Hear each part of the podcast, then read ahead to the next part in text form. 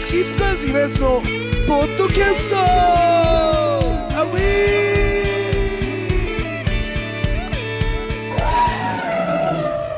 さあ、というわけでございましてですね、スキップカーズイベントのポッドキャストでございますけどもね、あのー、俺さ、本読んでて、し寝る前に読む本と、電車で読む本と、あの、トイレで読む本みたいな、分けんの。なんか前そんな話しまししたたじゃんよね。。で、今、トイレでむ、前は前回のポッドキャストではトイレで難しい本を読むって、割とね、固めの本を読むみたいな。で、意外と、そのトイレが長くなるだろうなと思って予想して硬い本を読み始めたんだけど、えっ、と、意外と、その、まあ全然、俺の別に便通事情はどうでもいいと思うんだけど、意外と早く終わることが多くなってきて、便通的に良くなってきたのが。健康的なうん、感じ。健康的になったのか。それで、あ、これダメだと。これ軽い本の方がいいわと。う んってなって、軽い本にして、あの、今読み始めた本で、っていうか、前に多分実家で一回読んでるはずなんだけど、内容忘れちゃってもう一回買い直して、えー読んでんだけど、南辛坊って知ってる？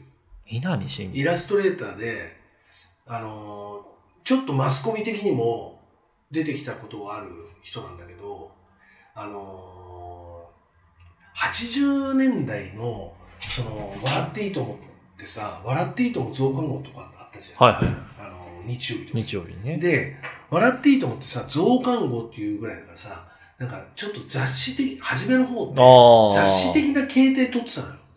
で、架空の編集長みたいなのがいたの。はいはい平日関係ねえのに。ああ、なんかそんな感じでやってましたね。やってたう。んで、あの、本当に俺がもうちまだちっちゃい頃ね。で、そういうところから、あの、80年代って、その本の世界もちょっと大きく変わって、えー、なんか、契約、契約体みたいな、80年代契約体みたいなさ、契約っていうか読みやすい、えー文章。うん。で、今までの文体にこだわらないみたいな若い人たちができたのだからその代表格が、やっぱ椎名誠さんとか。うん。で、椎名誠さんは、要するにもともと、あの人もそうだけど、結局あれだよ。本がすごい好きな後輩みたいなのがいて、これは目黒浩二さんっうん。ていう人がいて、で、その会社で知り合ったんだけど、突然この人が辞めるっていうわけよ。後輩が。で、なんでって言ったら、あの、本を読む時間がないんで、と。ええあうん。で、その、目黒さんっていうのは、その自分が読んだ本の感想を勝手に自分で書いて、それをガリバン釣りして、ああ。の、うん閉じて、椎名誠とかに渡したのって。はいはで、それを椎名誠が読んで、うわ、めちゃめちゃ面白いと。で、これまた購読させてくれみたいな。したら、それを回したんだって、友達とかに。い。うん。したら、あ、俺も読みたい。もっと読みたい。俺も読みたいっていう人数が増えて、その、目黒浩二的には生きがいじゃん。はいはいはもうそんなさ、自分が読んだ本で、その感想を書いたうんらそんな喜んでくれてみたいな。で、あげく会社辞めちゃう。うんでも椎名誠との交際続いてる。じゃあどうしようかと。ってなった時に、じゃあ、そんなに本好きなら、本のことしか紹介しない雑誌作ると。それが今の本の雑誌のい。原型なの。うんだから、もともとは、本当にインディーズとして始まって、今本の雑誌社って会社になってるけど、今は本当に普通の就職先みたいに、なるほど。うん、なってるけど、まあ確かに出版社としては小ぶりだよ。うん。でも、まあ、まあまあそこそこの売り上げも上げて、で、ちゃんと一般のさ、書店とかにも置かれてんじゃん。で、もともと書店とか、あの、東販とか日販とかって、いろんな販売ルートがあるじゃん。はいはいはい。その販売ルートにもともと入ってなかったから、初めはその椎名誠とかも雑誌作った時に、いろんな本屋さん回って、すいません、置いてくださいっていううんことから始まってるっていう話なんだよね。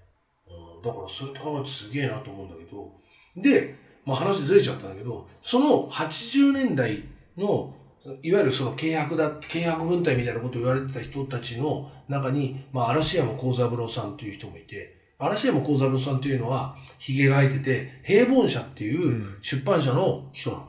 だけど、テレビとかも出てるよ。なんかしねえけど。で、俺はそっちで知ってんのよ。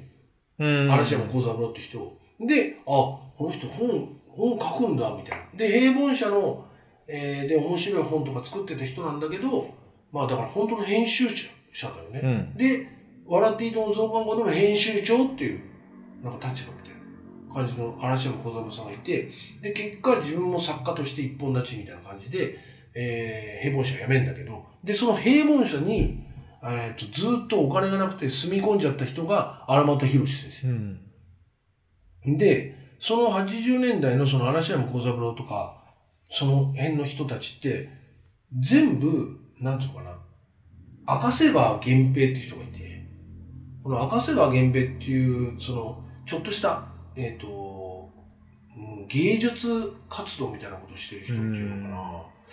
まあ、でも赤瀬川源平自体が、もう、その、いろんな芸術活動みたいなものもしてるんだけど、小説家としても本書いてて、名前が変わるのよ、そうなると。それで芥川賞とか取っちゃったりとか、ちょっと変わった人なの。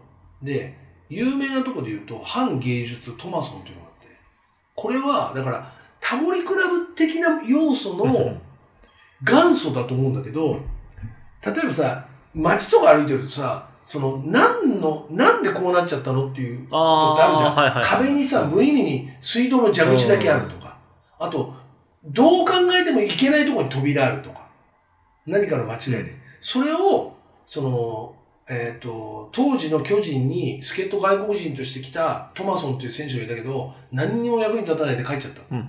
ていうトマソンから、反芸術トマソンっていうのをジャンルをつけて、路上観察学会っていうのができるのよ。へえ。それで、その若い大学生とか、いろんなそういうのに興味がある人をみんな集めて、その赤瀬川源平が、そのリーダーとなって、いろいろ街を歩いて、こういうの見つけました、みたいな。で、そこで熱心にいた人が、えー今の千曲、えー、千曲書房の偉い人、松田哲夫って人がいるんだけど、そういう人で、この松田哲夫は、王様のブランチで、今は出てないけど、初めに、あの、本を紹介してた人。で、そその、読み始めると全部が繋がってくるんだけど、あ、こことここが繋がってんだ。っていうことで、その赤瀬川源平がやってた学校があるのよ。はい。で、芸大とかに入れない子が、芸大やっぱり受験したけど無理だ。美大やったけど無理だったっていうんで、一時期作られた学校があるのよ。その学校に通ってた生徒が南辛坊っていう人がいて、南辛坊も、だから和田誠とかとまた、ラインが違うけど和田誠とかに憧れてその学校に入ったみたいな。それで、そういう授業を受けてる間に、ちょっといろんな変わったバイトとかするようになってみたいな。で、後にガロの編集長とかもやるんだけど、あの、生理のね。で、その南辛坊が、俺その時代のなんか出版、なんかよくわかんねえ、なんていうの、出版社の人の話とか超好きなんだけど、その南辛坊が、えー、末井さんって人と知り合うの。で、この末井明っていうのは、えー、エビちゃんがわかるところで言うと、パチンコ必勝ガイド。をめちゃくくちゃ当てた人なの。白夜賞。はい。で、その末井さんのキャリアもすごくて、まあ、とにかく手っ取り早くお金になるからってことで、ちっちゃい出版社起こして、えー、てかそこに入り込むんだ。で、結局エロ本作るんだよ。うん。で、そのエロ本が今、例えば神保町とかでも、えー、伝説の一冊みたいになってるエロ本をいっぱい作った人なの。その末井さんって。で、末井さんって飽きるとやめちゃうから、その、なんか、なんか面白いことないかなって、ブラブラ、街をブラブラしてる時にパチンコに目つけて、パチンコ視聴バイトでドンと当てる。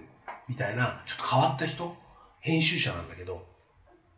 で、その末井さんの作ってたエロ本に、えーの出版社に超出入りしてイラストとか描いてたのが南辛坊って人で。で、この南辛坊って人も変わってて、笑う写真っていうシリーズがあって、うんこれは清水美智子が真似ししたんだけど。南辛坊っておにぎりみたいな顔してるんだよ。あの、坊主頭で。で、それなのに、どうにかこうにか、こう化粧とかズラとかつけると、で、顔真似をしていく、みたいな。だから清水美智子の顔真似塾の元祖みたいな。うん。感じの人なのね。で、その南辛坊が、えー、書いた本で、去る業界の人々っていうのがあって、これが今トイレで読んでる本なんだけど、あ、やっとそこに。そう。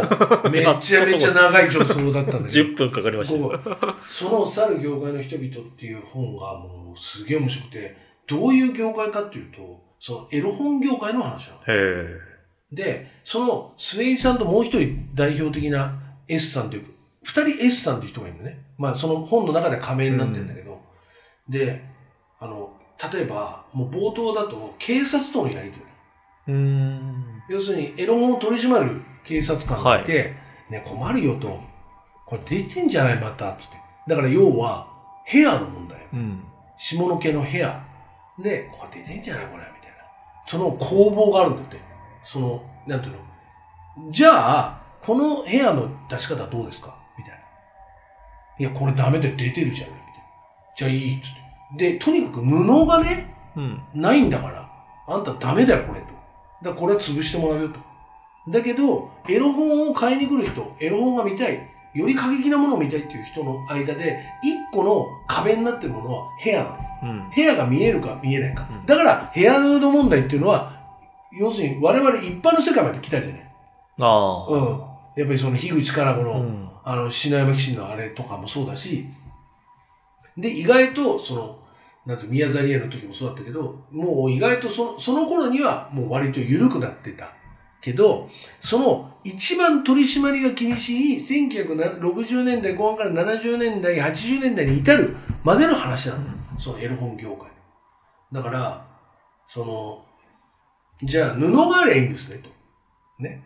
あの、その検閲する人が言うわけよ。布がないじゃないの。わかりましたと。じゃあ布ですね。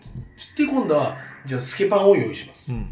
で、すげえ透けたパンツで、当然見えてるわけじゃない。もう水で濡らしてんだから。